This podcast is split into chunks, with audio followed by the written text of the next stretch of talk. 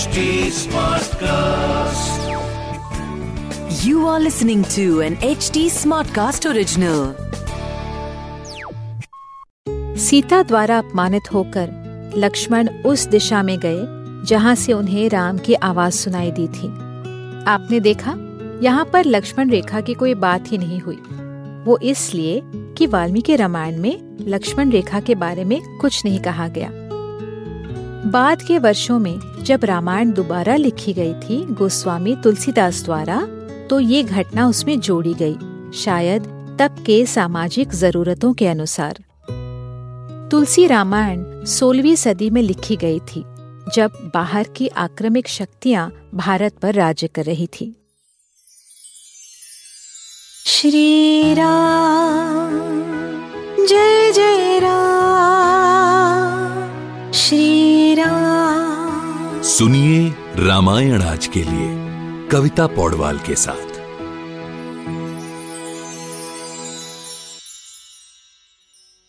जब रावण भिक्षुक के भेष में राम सीता के आश्रम आया तो सीता ने सोचा कि अगर मैं इस ब्राह्मण का आदर सत्कार नहीं करूँगी, इन्हें भोजन नहीं दूँगी तो कहीं ये मुझे शाप न दे दें।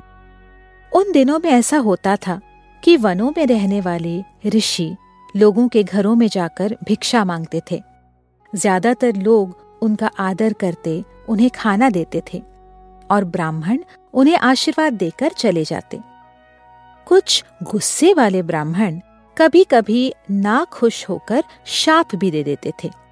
उनकी साधना और उनकी तप की वजह से ऋषियों के शब्दों में इतनी शक्ति होती थी कि उनका आशीर्वाद और शाप दोनों ही सत्य होते थे। तो सीता ने अपने बारे में उस भिक्षक के रूप में रावण को बताया, मैं जनक की पुत्री और श्री राम की पत्नी हूँ। बारह वर्षों तक मैं और मेरे पति इक्ष्वकु कुल की राजधानी अयोध्या में बड़े प्रेम और ऐशो आराम से रहे। जब मेरे राम 25 वर्ष के हुए तो उनके पिता दशरथ ने उन्हें राजा बनाने का निर्णय लिया। लेकिन उनकी पत्नी यानी श्री राम की सौतेली माँ रानी कैकई ने इस निर्णय का विरोध किया, क्योंकि रानी कैकई अपने बेटे भरत को राजा बनाना चाहती थी। मेरे राम ने पिता दशरथ की मर्यादा रखने के लिए चौदह वर्षों का वनवास स्वीकार किया। तब वो पच्चीस साल के थे और मैं अठारह वर्ष की।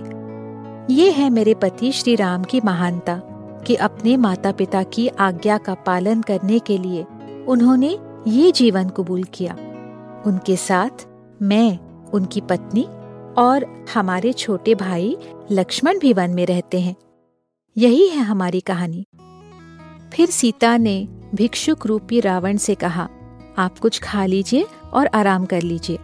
मेरे पति हिरन का शिकार लेकर आते ही होंगे। और अगर ठीक समझे तो आप अपना भी परिचय दीजिए कि आप कहाँ से आए हैं और इस जंगल में क्या कर रहे हैं। तब रावण बिना झिझक बोला, हे खूबसूरत स्त्री, मैं रावण हूँ, जिसने इस पूरी दुनिया में तबाही मचाई है।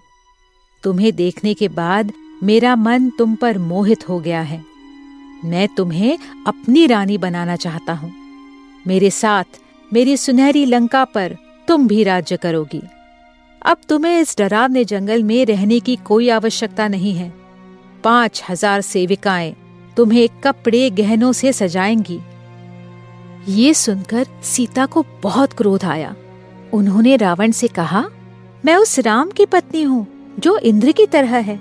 इस जंगल में वट वृक्ष की तरह है, वन में पशुराज सिंह की तरह है, और चंद्र की तरह जो आकाश में चमकते रहते हैं। मैं उस सिंह की पत्नी हूँ, और तुम किसी भेड़िए की तरह। मुझे हासिल करना दूर तुम मुझ तक पहुँच भी नहीं सकते। मुझे प्राप्त करना, यानी खोले हुए समुद्र में छाती पर पत्थर बांधकर तैरने के जैसा है। डूब जाओगे तुम। मेरे पति सोना है और तुम कंकड़ भी नहीं हो। अगर वो विष्णु के वाहन गरुड़ हैं तो तुम खाल खाने वाले गीदड़ हो। अपने गुस्से पर काबू नहीं रख पाई सीता, और उसका शरीर किसी पत्ते की तरह कांपने लगा। लेकिन रावण अपनी प्रशंसा करता ही रहा। वो बोला, सुंदरी, मैं दशानन, दस सिरों वाला रावण, विश्रवा का बेटा हूँ। मुझसे देव, दानव, गंधर्व, पशु, नाग सब डरते हैं। मैंने अपनी शक्ति से अपने भाई कुबेर की सोने की लंका और उसके उड़ने वाले पुष्पक विमान को प्राप्त किया है। मुझे देखकर सूरज अपनी गर्मी कम करता है, सागर की लहरें बंद हो जाती हैं। पवन बहना बंद हो जाता है। मेरी लंका सोने और रत्नों से बनी राजधानी है। तुम वहाँ पर बहुत खुश रहोगी। क्या रखा है वनवासी राम में? कब तक तुम इस जंगल में भटकोगी? मेरा मन तुम पर आ गया है। मुझे मत ठुकराओ। मेरे साथ चलो। सीता और भी गुस्से से बोली, तुम उस कुबेर के भाई कहलाते हो, जिन्हें देव पूछते हैं, और ऐसी घिनौनी सोच? इंद्र की पत्नी शची को कोई उठा ले गया था। मैंने सुना, लेकिन मुझे हाथ लगाओगे तो भस्म हो जाओगे तुम। सीता की कड़वी भाषा सुनकर रावण ने अपना विकराल रूप या भयंकर राक्षसी रूप दिखा दिया और कहा, मूर्ख स्त्री, मुझे देख। मैं अपने हाथों से पृथ्वी को उठा सकता हूँ। अपने बाणों से सूरज की रोशनी को मिटा सकता हूँ। ये कहते कहते रावण लाल रंग का हो गया। उसकी आँखें ज्वाला की तरह दहकने लगी। अपने दस शिरों और बीस हाथों के रूप में वो भयानक, भयंकर लग रहा था। वो सीता से कहने लगा, तीन लोगों का राजा हूँ मैं और तुम्हें अपनी पत्नी बनाना चाहता हूँ। मेरी सेवा करो। फिर एक हाथ से उसने सीता के बाल पकड़े और एक हाथ से उसे उठा लिया। अगले ही क्षण रावण का सुनहरा रथ उसके पास आकर खड़ा हुआ। सीता को उठाकर रावण ने उस रथ में ज़बरदस्ती बिठाया और वो रथ आकाश की तरफ़ उड़ने लगा। आगे क्या हुआ? जानने के लिए हमसे जुड़े रहिए रामायण आज के लिए के पॉडकास्ट में, जहाँ हम श्री वाल्मीकि रामायण जी के साथ सफ़र करते रहेंगे। फॉर अपडेट्स ऑन रामायण आज के लिए follow H T on Facebook Instagram Twitter YouTube and LinkedIn अगर आप मुझसे कोई सवाल पूछना चाहते हो तो मेरे Instagram handle at Kavita dot Paudwal पर पूछिए।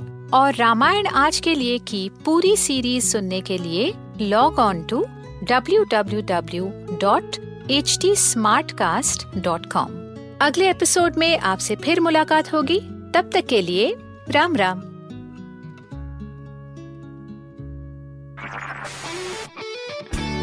This was an H D smart cast original smart cast